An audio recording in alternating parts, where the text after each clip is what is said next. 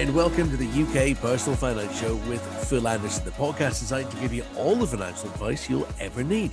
This is episode 40. A ticker tape parade and fanfare will follow. And on our 40th show, we ask Should you manage your finances jointly or individually?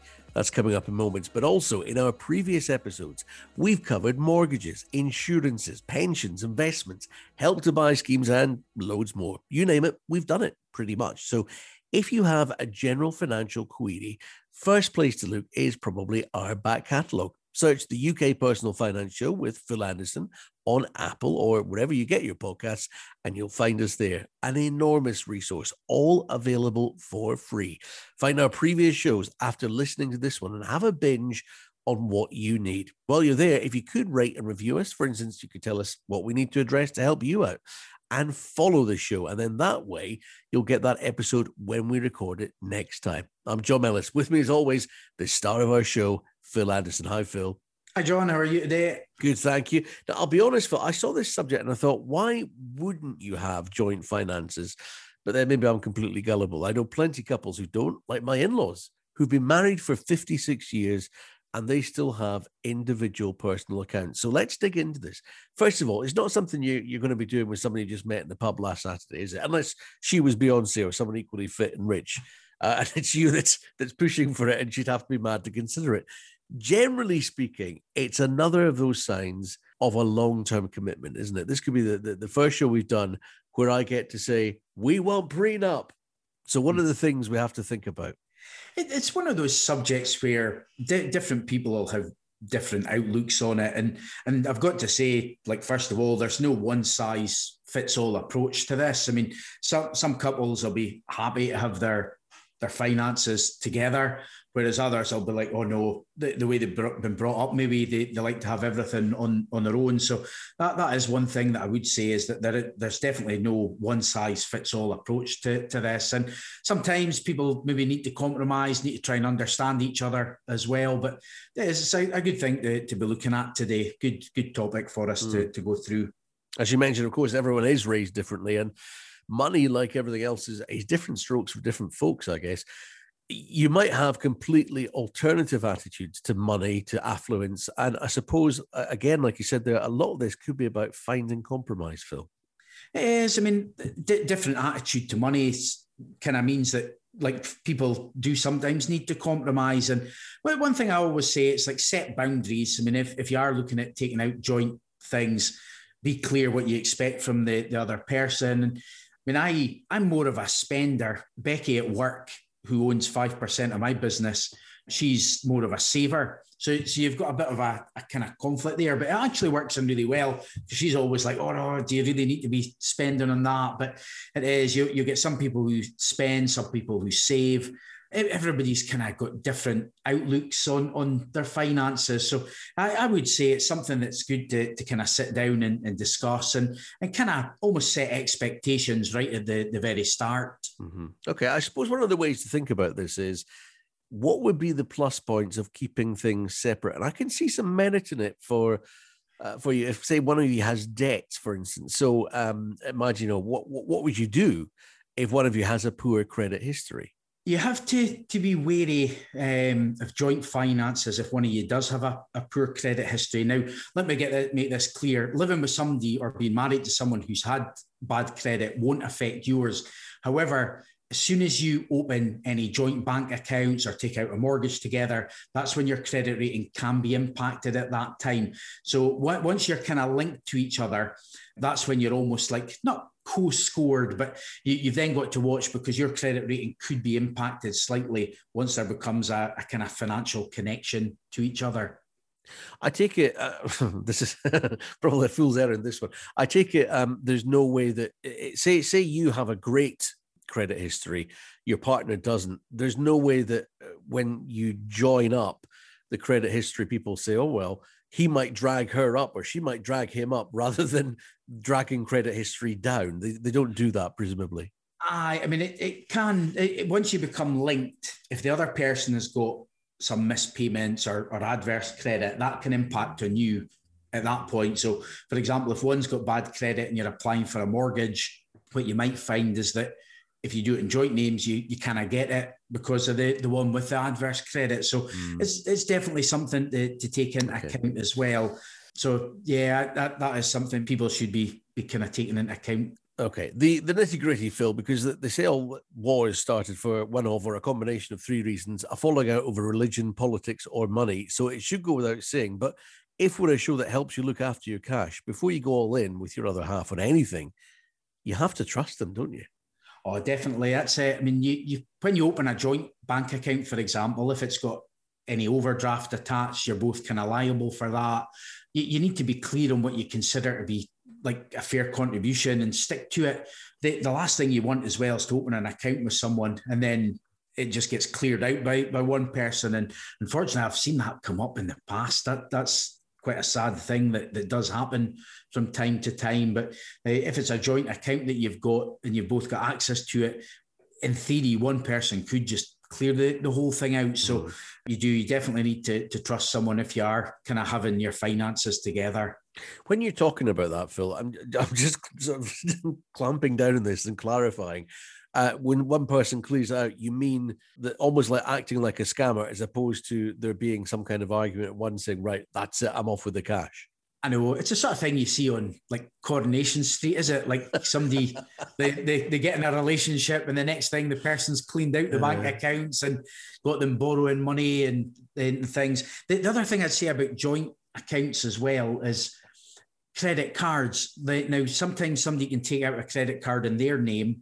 So so I've got a credit card at the minute. Now, one thing I can do is I, I could get a separate card in my partner's name. Now, they didn't do any credit check on her because the debt's all on, on me. Yeah. But if she if, if she was to go and rack up a heap of debt on my account, I'm the one that's liable for it. So again, you do you need an awful lot of trust there.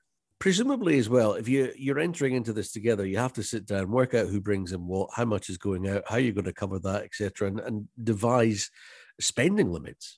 Definitely, I think having good budgets is key. Not not just I mean, I, I, suppose even if you've got accounts on your own or whether they're joint accounts, you need to have good budgets. And I think it's almost having like some boundaries and rules in place to say, right, some people, what they'll do is they'll have a separate account to pay all their bills and they'll both maybe pay a X amount into that each month and the bills come off. then they'll keep their, their money separate. But it is, that there's, there's various ways that you can do it with, with having your, your finances kind of together. Now, this may seem daft. I'm married to an accountant. Which of us do you think is more on top of the day to day spending in our house? yeah. but the reality is, you should both be on top of this, shouldn't you? I mean, it's important you both know what's going on. Yeah, it is. I, I always say that. It's like for, for both parties, try and understand your finances. And, you know, not, not everyone is kind of financially savvy, but it is good to just know about things. Like I said earlier, it's good to, to kind of talk about things. And, and you've also got to understand that everyone's equal when it comes to, to this as well. And you, you want to try and avoid a situation where only one understands the finances. I, I've seen it in many occasions in the past where one will know more about things than the other. And then maybe something happens to one of them and the other one is left high and dry at, at that point. So it is. I, I, think it's good for for people to have a mutual understanding, and I, I, definitely think that can help their financial affairs. So, what's the best way to go about this then, Phil? Joint accounts, separate accounts, each pay something towards the bill. Take us through the, the important points. There's different ways that you can do things. You, you can keep your accounts separate. So that's that's one option. You can share and, and manage things. And then in some cases, I've seen the main earner maybe paying the partner like an allowance. I've seen that done before as well. The one thing I would say is don't jump into the, the deep end. So that that would be something that's key. If you decide to keep your money totally separate, then at that point, I guess you're having to say, right, decide how we're going to split the bills. I mean, some people will do it on a 50 50 basis. You, you would need to plan and communicate, like who's going to pay what. So there's a lot to, to take into account there. Some people will do like share everything in a joint account. So they'll put all their, their combined income into a single pot. This can sometimes make budgeting a, a bit easier.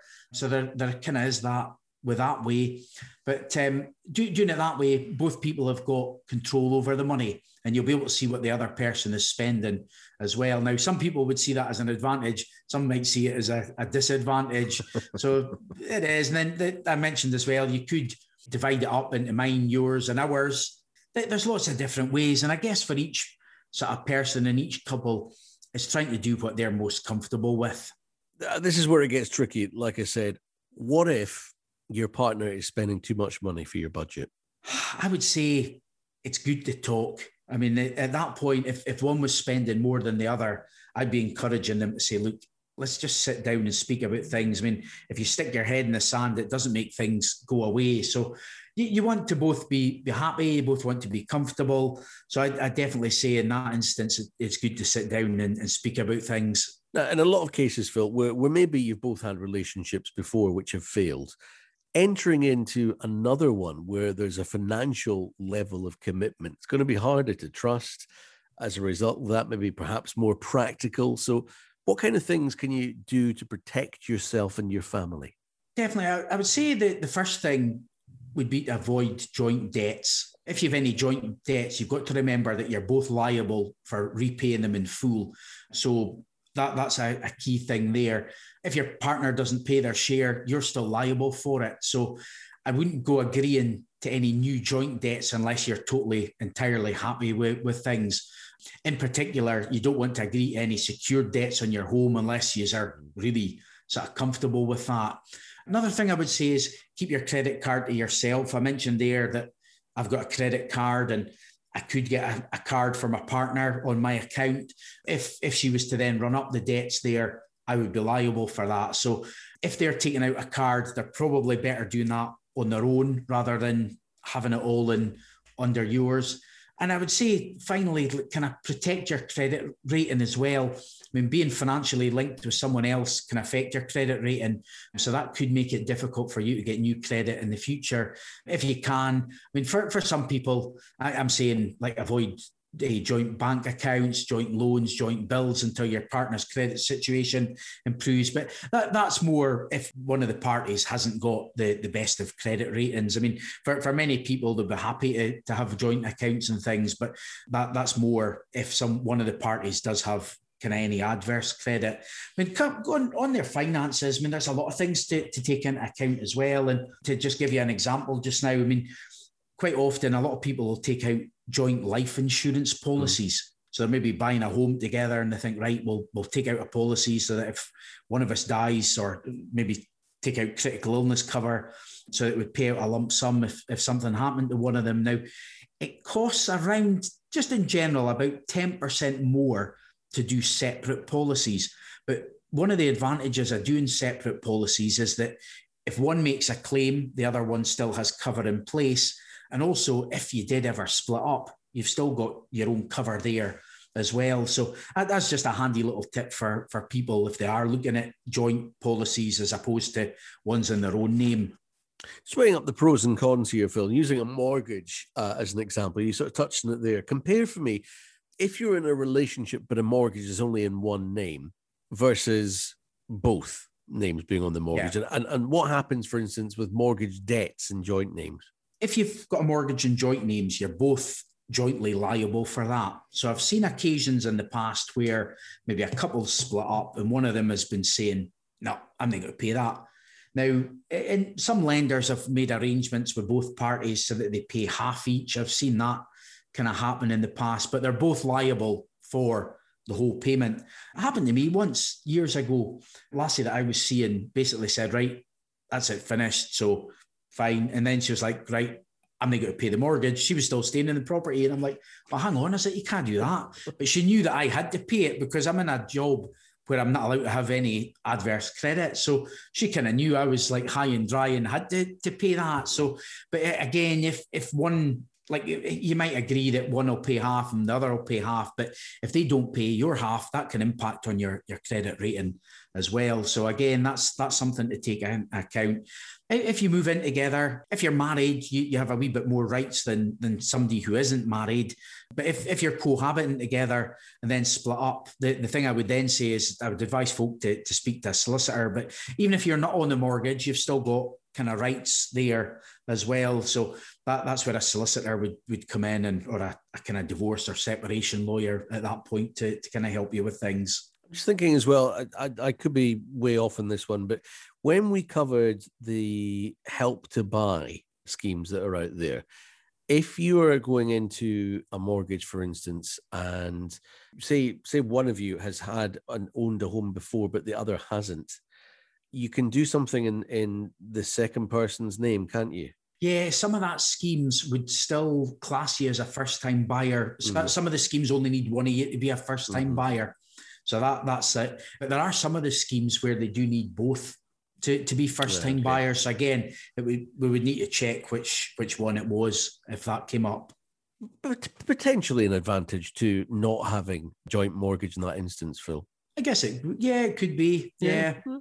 Uh, now, each week, so far as we've covered various topics, Phil's given us a look back over his own life story and how it's been affected by the subjects we've been discussing. So, should you manage your finances jointly or individually, Phil? What have you got on that? You just sort of touched on something there briefly, but uh, have you got anything else? Yeah, I, I remember years and oh, we're going back probably 20 years ago. I was working at the Skipton Building Society at the time. And one of the lassies that I worked with, she, I saw her, she was messaging her husband and she's like, What are you doing in Inverurie? And he's like, How do you know I'm, I'm in Inverurie? And what it was, she, she could see he'd just taken money out. They had a joint account. She'd taken money out. Of a, he, he'd taken money out of a cash line in Inverurie, and almost instantly it came up on their online banking, so she could see. Oh, hang on, or whatever it was at that time. I mean, the, the banking apps have all changed mm. these days, but she could actually see where he was. And he was like mesmerized, thinking, hang on, how do you know where I am? And it was just because he'd taken a tenner out of their bank account. But it shows you, does it? It's um, I'm uh, only trying to buy a pie. I know. for my lunch. It's funny. I, I've seen some oh, clearly some of the stories you hear about folk in their bank accounts, but I, have I've seen there, there's one guy I know. He he was out one night spending a fortune in the, the pub and he would actually try and time it. He would go to the cash machine the following day to try and make it look like he was taking money out on different days. It was all on the same night out. It's just, oh, you, you couldn't make things like that up, oh, could you? Dear. The only thing worse that you could do is add alcohol into that equation. I wouldn't to do that when I was sober, but okay. Uh, Phil, we all do this bit as well. You find inspiration through various people that you admire and you love a quote. Have you got one that fits our subject matter for this episode on managing your finances jointly or individually? At the bank, I told the cashier, I'd like to open a joint account, please. Okay, with whom they replied, whoever has lots of money. I like that one. Uh, now, Phil is really keen on trying to help you with your financial queries. If you want to email a question to us, please do. And as always, we can ask them anonymously if you wish. Let's get on to this week's uh, contact details for you coming up in a, a moment or two. I'll give it to you after these. Now, our first question today asks I've been offered a pension from my work. Should I go into this? See, if you can afford it, then definitely yes, because if it's an auto enrollment workplace pension, your work will need to contribute to it as well. So, what, what you'll probably find is that whatever you pay in, they'll pay in at least the same. Mm. So your money's almost doubling straight away. Plus, you get tax relief on your contributions. So definitely, if as long as you can afford to pay into a pension, you, you should, really should be, especially if your work are, are, contributing to it as well, which, which should be the case on, on the majority of schemes now. Uh, next is Haley, who says, Should I pay off my credit cards or save? I always would say that people need some sort of emergency fund. We, we did a podcast on that just yep. recently. I can't yep. remember what episode number it is, but we, we did one on, on that. So that, that one's maybe worth a listen as well. But, but what I would say is it's usually good to try and repay your expensive debts first, and credit cards would normally fall into that category. Sometimes you might have it on 0% interest for a while, but typically credit card interest rates tend to be, be quite high. So I, I would encourage folk to try and repay that. But it is good to save a little bit and have some money for, for an emergency fund. But interest rates on savings just now are so poor. They, they're not great at all. And there's no point having savings getting 1% interest if you've got debts on a credit card that you're paying 20% interest on. Mm-hmm. But by the same token, it is nice to have some money there just in case of, of emergencies as well. Would you say too, uh, before you get in touch with the question, you might want to take a look at our back catalogue because we've covered a fair few topics so far. Uh, we may have touched on what you're interested in. I think we've got one coming up soon too about um, dealing with debt, and also you know uh, the things, the debts that are that you should pay off first. If you've got like a whole stack of them, what you should pay in order. I think we've got something like that coming up yeah. fairly soon. Um, I'm John Ellis. Uh, thank you for joining us today for the UK Personal Finance Show with Phil Anderson. If you feel you need a helping hand with anything we've been talking about or anything else of a monetary matter, find Phil for finance. Search Phil Anderson Financial Services online or on the Facebook page for the show. Search Personal Finance with Phil Anderson. That's Personal Finance with Phil Anderson on Facebook. Phil's on Twitter and LinkedIn as well. Or why not email Phil a question that he can answer on a future show? His address is phil at philandersonfinancial.co.uk. That's phil at philandersonfinancial.co.uk. Send him your question, and Phil could be answering it in an upcoming podcast. And please be assured we won't use your real name if you prefer it that way. Remember, if you found this useful, please rate and recommend us. And please follow on Apple or wherever you get your podcasts. And then you'll get us every week with the info you want when you need it. You'll get all the links you need on Phil's social media. Good luck with your money. Phil's doing his best to help make that cash go further. We'll see you next time, and thanks for listening. Thanks, John.